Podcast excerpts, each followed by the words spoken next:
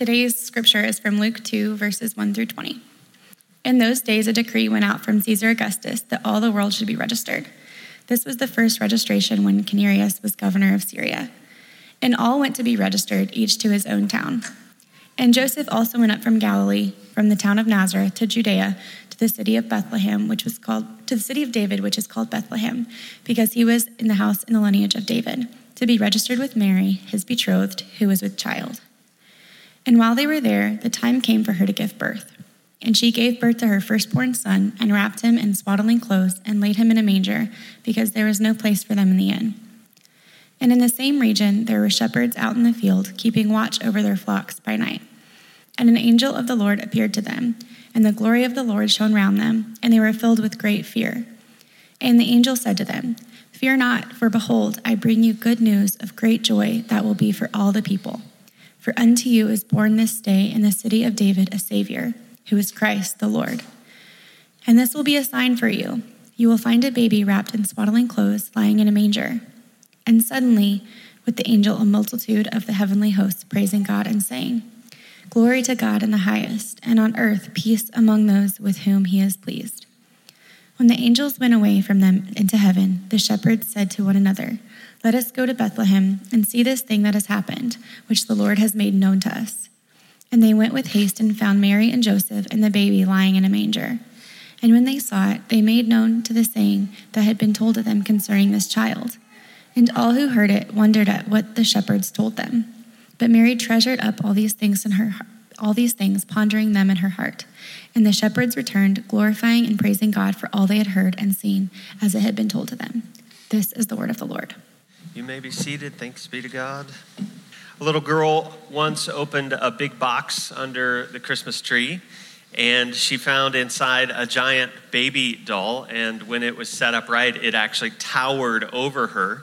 Uh, the, her parents noticed a few minutes later that the doll had fallen to the side, but the little girl was having an absolute ball playing with the, the box. Yes. How many of you have had a little kid more interested in the box than the gift? Absolutely. It turns out it's really easy to do that, not only as kids, but actually as adults too. We are prone to discard the baby because we are having a great time with all the wrappings. And we can really do Christmas and then absolutely miss Christmas at the same time. And so, in our few weeks together here, as we lead up to Christmas, we're going to talk about how to miss Christmas. And we're going to look at some of the main players in the texts that tell us about the birth of Jesus and find the things there that might pull us away from that Christmas message that God wants us to get. And so today, one way to, to miss Christmas is to get sidetracked. To get sidetracked. And to get at this, we're in Luke chapter 2. That was what was just read to you. It's the classic Christmas story that we might read on Christmas Eve. Anybody have that as a tradition in your family? You read the Christmas story on Christmas Eve. That's a great tradition to start if you're not doing that. Uh, but this is a familiar story, and there are some ideas that if we're just reading on the surface level, we might skip over pretty easily. Um, but there are things that God wants us to see here today. And Luke starts out this way to set, uh, he, by setting the historical context. He says, In those days, a decree went out from Caesar Augustus that all the world should be registered. Caesar Augustus was one of the most important uh, emperors in the history of the Roman Empire. And what Luke starts uh, right away, he, he launches us in and he tells about two kingdoms. Two kingdoms. The first was the kingdom of Augustus Caesar. Augustus was the adopted son of Julius Caesar. Uh, you might recognize that name. And he became the sole ruler of the Roman world after a bloody civil war. Uh, he outlasted all of his rivals. The last to be defeated was a guy named Mark Antony. You might remember that name as well. Uh, it was Caesar Augustus that turned the great Roman uh, republic into an empire with himself at the top. And he did do some great things. He built all kinds of uh, building programs, he, he set up massive uh, systems of uh, government that regulated commerce and trade, and he set up um, military. He strengthened the military so much during his reign that for his entire reign, the empire of Rome, the entire empire was at peace. If you've heard of the Pax Romana, maybe in your history classes, it was Caesar Augustus that was, uh, because of his leadership, the Pax Romana was possible. Uh, it brought peace. And he advanced the culture of the Roman Empire so much that towards the end of his life, he said this that I found Rome in bricks, but I made it marble. And he was um, one of the best statesmen of his day. Uh, but all that good kind of went to his head. I want you to listen to what Caesar Augustus claimed about himself. He proclaimed that he alone without any help, brought justice and peace to the whole world. Okay? He declared that his dead adoptive father, Julius Caesar, was in fact divine. He was a god, and he was his son. Caesar Augustus was the son of Julius Caesar. And when you start calling your dad a god, then guess what you get to call yourself? A son of God. Does that sound familiar to you, Christian people who follow the Son of God? Poets wrote song about, songs about this era of Rome, and historians told the story of Rome's rise to greatness during this time. And all of the climaxes of all the literature was Augustus himself. Um, and here's what they wrote they said Augustus was the savior of the world. People hailed him as Rome's king and its Lord. And because he framed himself this way over time, especially in the eastern part of his empire, which is key for us today, people began to worship him as a god. They worshiped him as a god so much that he took for himself the title Dominus et Deus. It means Lord and God. And this Lord, this Son of God who brought ultimate peace, sends out a decree, right? Caesar's agenda was money, it was taxation, and to collect money from everyone, you need to know who everyone is. And so the decree is for a census. Now, that's really familiar right now. Anybody got your census turned in? Yes? All right, very good. Caesar, nothing's changed, right? Caesar makes this order. Everybody jumps, every man to his hometown to register. And Jesus was born into the earthly kingdom of Caesar Augustus in the Roman Empire. That's the first kingdom. But there's another kingdom in the text, and it really can barely be called a kingdom. It hasn't been a kingdom for hundreds of years. As a matter of fact, the last king of this kingdom was 500 years ago. But Luke mentions it because it plays a huge part in Jesus being the Messiah. Look at verse 4. Luke writes Joseph, the earthly father of Jesus, went to Bethlehem, the city of David, because he was of the house and lineage of David. And he went there for the census. Uh, also, in this very first chapter of Luke, we didn't read it today, but Luke tells of an angel visiting Mary. And he says, uh, don't be afraid, Mary. You found favor with God. He goes through the whole thing. Uh, you will conceive in your womb and bear a son, and you'll call him Jesus. He will be great. He'll be called the Son of the Most High. And catch this the Lord God will give him the throne of his father David. And he will reign over the house of Jacob forever, and of his kingdom there will be no end. And do you see the second kingdom? It is the house of, what's the word? David. David, the house of David. And the geographical center of the kingdom of the house of David is this little place called Bethlehem. Um, it means the city of bread and the city of peace.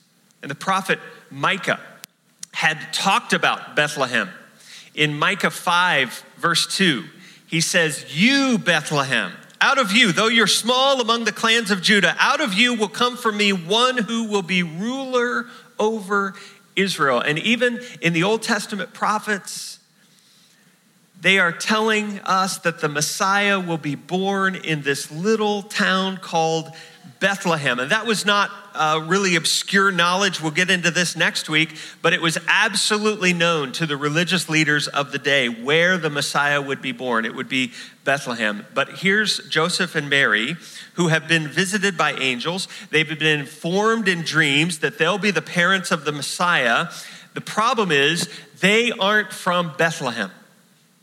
Joseph is from Nazareth in Galilee. He has absolutely no reason at all to go to Bethlehem, but he ends up there. And it was in this small village on that same eastern frontier where people began to worship Caesar as the Son of God. It's in that same place that a baby boy is born, and within a generation, this baby will be hailed as the Son of God, and his followers will speak of him as Savior and Lord. And I want you to see what Luke is trying to show us here with these two kingdoms. The only reason, historically, why Jesus was born in Bethlehem was because of this powerful ruler, this imperial decree by Caesar Augustus himself, the, the decree of the Dominus et Deus sends Joseph to the city of bread, to Bethlehem. And Luke tells the tale how this emperor in Rome decides to take a census of this whole domain and how this census brings Jesus to be born in the very town that is linked to King David himself, where the Messiah will be born. And that is no coincidence. Paul writes about it in Galatians chapter 4. He explains it this way He says, But when the fullness of time had come, in other words, when everything, God put to everything together to work in a certain way, then God sent forth his son, born of a woman, born under law, to redeem those who were under law. And do you see the most powerful emperor in the world who thinks that he's giving his own decree, but what he's really doing is acting out of the decree of God himself. The Messiah was to be born in Bethlehem, and when it was God's time, God made it happen. And Caesar Augustus, in the final analysis, is just a pawn in the hands of the Lord God over everything. The most powerful is just a pawn. Luke writes this that while they were there, it came time for the baby to be born, and she gave birth to his, her firstborn, a son. She wrapped him in cloths, placed him in a manger, because there was no room for them in the inn. And what Luke is doing for us here is he's introducing the confrontation between kingdoms. The confrontation between kingdoms. The birth of this little boy is the beginning of a confrontation that will go on from now from then on it still exists. It's the confrontation between the kingdom of God, which looks really weak and really insignificant and really vulnerable, and the kingdoms of the world that always appear strong and mighty and powerful. And those kingdoms are still at odds today. Those kingdoms are at odds in your heart and in my heart. And the easiest way to miss Christmas is to get sidetracked by your own kingdom. To think, you know, I have my own agenda. I'm going to pretend as if I'm God Himself. I'm going to pretend that I can bring my own peace. And if we do, then we'll miss it. There are two kingdoms, and the thing that we'll miss is the one king, the one true king. Look at verse 8. Jesus is born in Bethlehem, and nearby shepherds were out in the fields. They're watching their flocks, and it's night. And then in verse 9, the angels appear to these shepherds, and they're afraid. And the angels say, Calm down, settle, settle, settle yourselves. We've, we've come with good news, right? And then in verse 11, they say this Fear not. For behold, I bring you good news of great joy that will be for all the people. For unto you is born this day in the city of David a Savior who is Christ the Lord. It should be a significant thing to us that when the Messiah is actually born into the world, God chooses not to call a press conference to inform the media. He doesn't pull in the rich and the powerful or the religious leaders. He doesn't pull them together to give them the news and, and to help disperse it out to the world. He doesn't tap Caesar on the shoulder and say, Hey, would you announce to the world that my son has been born? No, no, no. Instead, he sends his angels to some common shepherds who are out in a field. And if you look through the entire Bible, God has a special place in his heart for shepherds. Shepherds play a prominent role in biblical history. When God appeared in the burning bush to call a leader to have him bring his people out of Egypt. He chose a man who was living in exile. He was living in the Midianite desert and he was tending sheep. He was a shepherd, and his name was Moses. When Israel became a nation, there was a time when a little shepherd boy who was the least likely to be king was anointed king. His name was David, and he was a shepherd. Even if we go to the age of the prophets, we find a guy like Amos. Uh, who was not a man of great stature, and he was a, a shepherd, and God called him into service. There are lots of prominent people in biblical history where, where God called them from the realm of the culturally insignificant to be his servants. And here it is again God sends his angel to announce the birth of Messiah, and he sends his angels to common shepherds that are out in the field doing their thing. They, in the grand scheme of things, are insignificant. And it's to these lowly shepherds.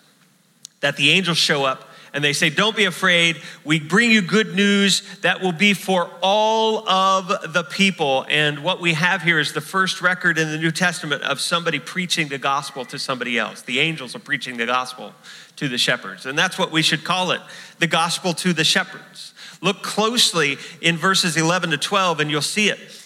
They say, For unto you, is born this day in the city of David a Savior who is Christ the Lord. And this will be a sign for you. You will find the baby wrapped in swaddling clothes and lying in a manger. And this gospel is personal. Did you notice? The angel says to the shepherds, This Savior has been born to you. The angel goes a little further than, oh, this is good news for all the people. No, he says, this is good news for you, specifically you shepherds who are in this field right now. It's for you. And the good news is for everyone. The gospel is for everyone, no matter what field you come from. The gospel is personal, the gospel is also truthful. They say to these shepherds, what has been born to you is a Savior who is Christ the Lord. And Savior implies that they needed saved from something. And they did, because they were filled with sin. And we do too. We need saved because we're filled with sin. And God never overlooks sin. Sin is why Jesus is born into the world. The angel said he will save his people from their sin.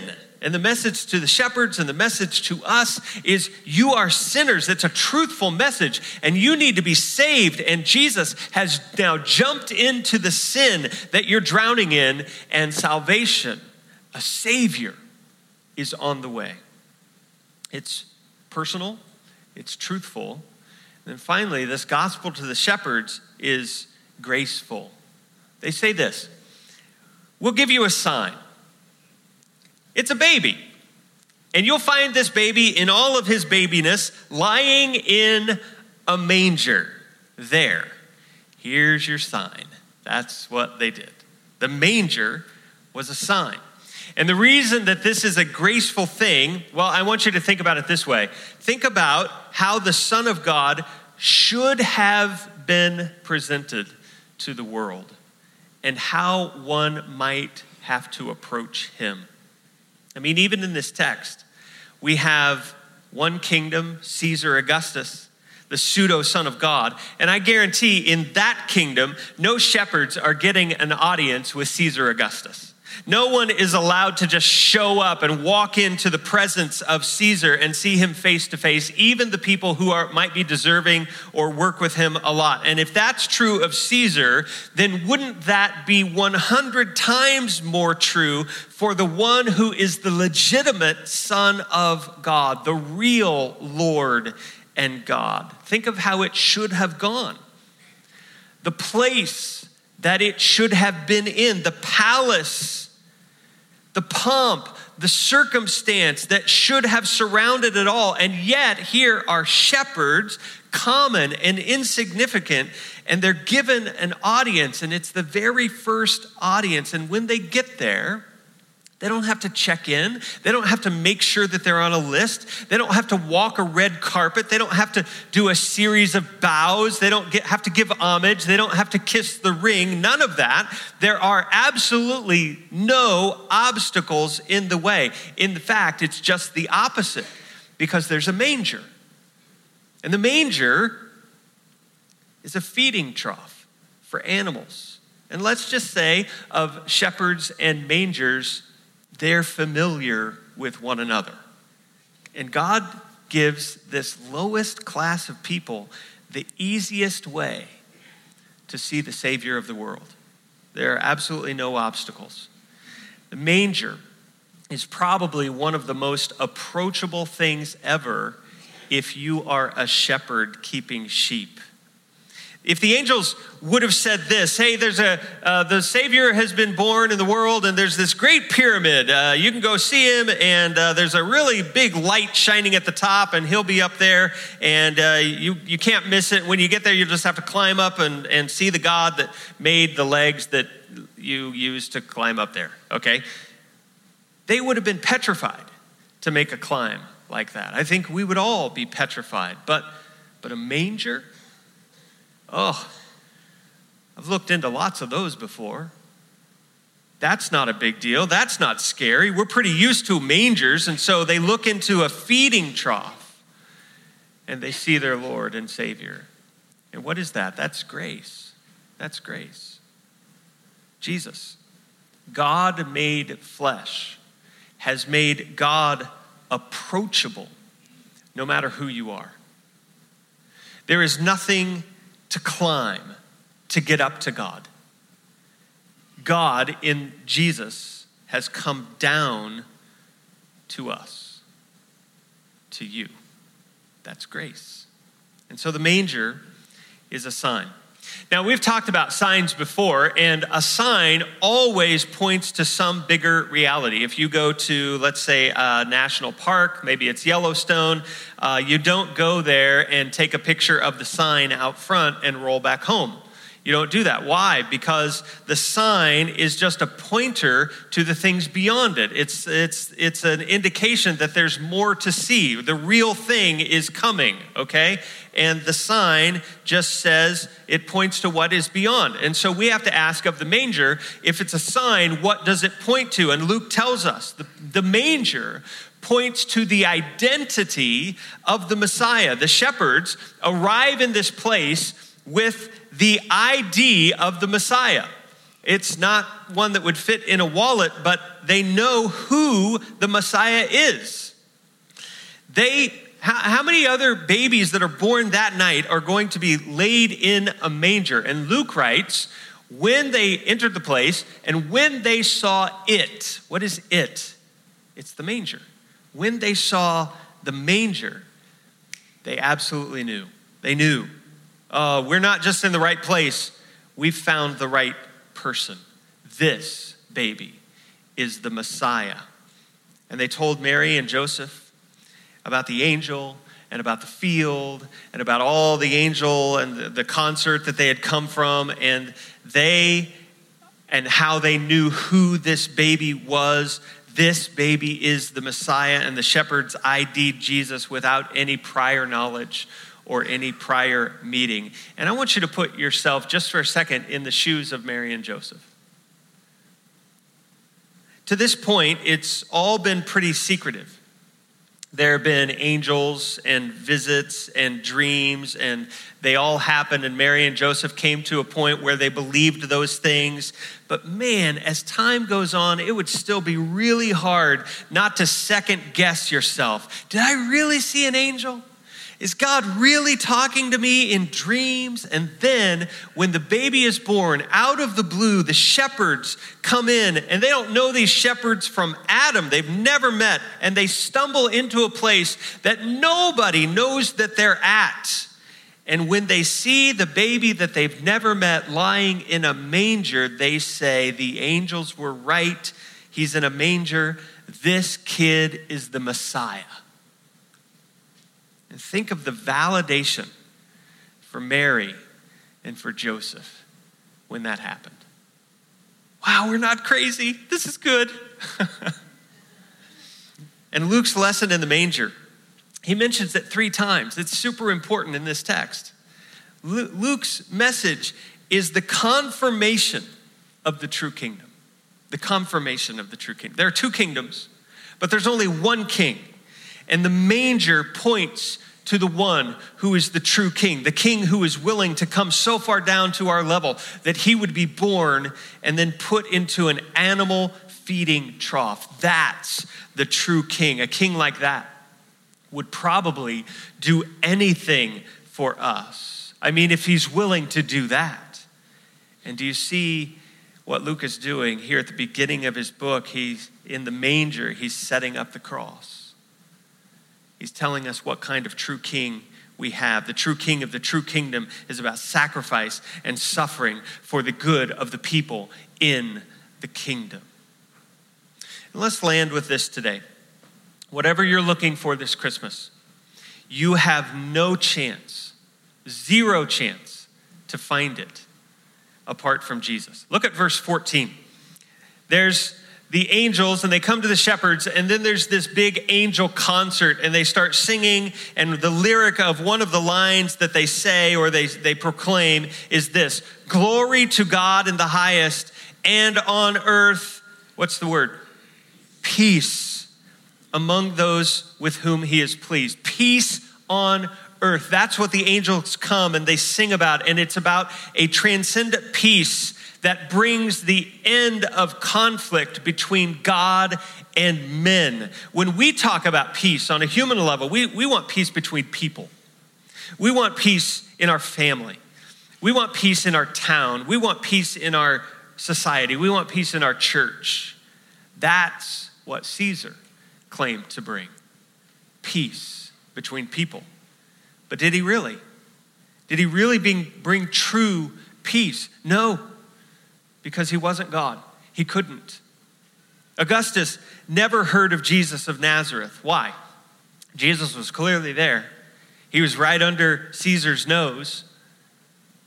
The shepherds did everything they could to let everybody know that this kid was the Messiah, but he never heard because he was sidetracked by his own kingdom. He played with the box, Caesar did, and he missed the baby and his kingdom ended. And within a century, his successors in Rome had not only heard of Jesus, but then they were trying to stamp Jesus out. They were taking steps to obliterate his followers. And that, fortunately, did not go well because there's no stopping the kingdom that will never end. The throne of David will never end. The Son of the Most High will always win out over the self proclaimed Son of a God. And it only took three centuries, and the kingdom of Jesus won out. And do you want to know how? Some of you know. One of the successors of Caesar Augustus, an emperor of Rome, didn't allow himself to be sidetracked, but he surrendered. And he became a Christian. And this baby, this Jesus, his kingdom will have no end. There's two kingdoms. There's still two kingdoms. Oh, we have our own agendas, don't we?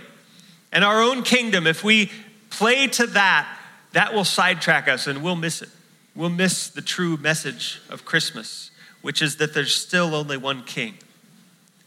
And the final thought is that there's zero peace apart from the true king. Zero peace.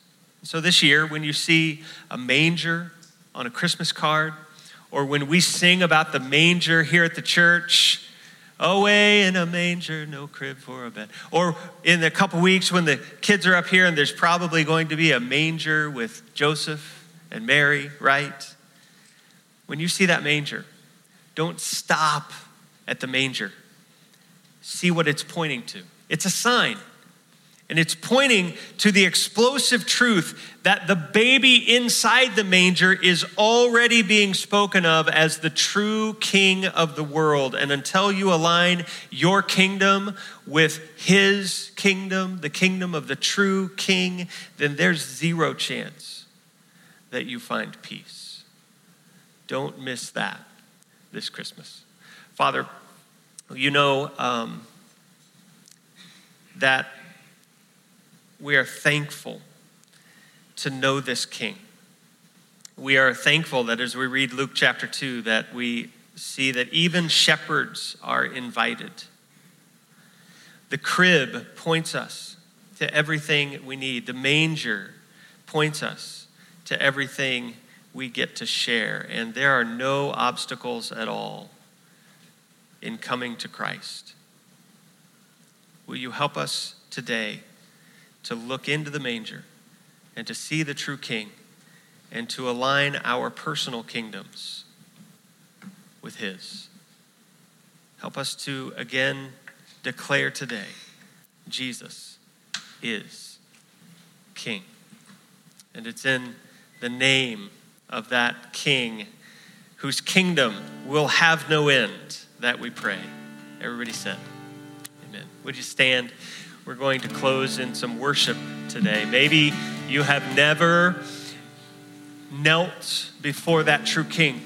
Maybe you need to make his kingdom your kingdom today. Maybe you need to align your kingdom with his. Um, we'll be here if you need to make that decision or if you'd like to talk about it as we sing today. You come.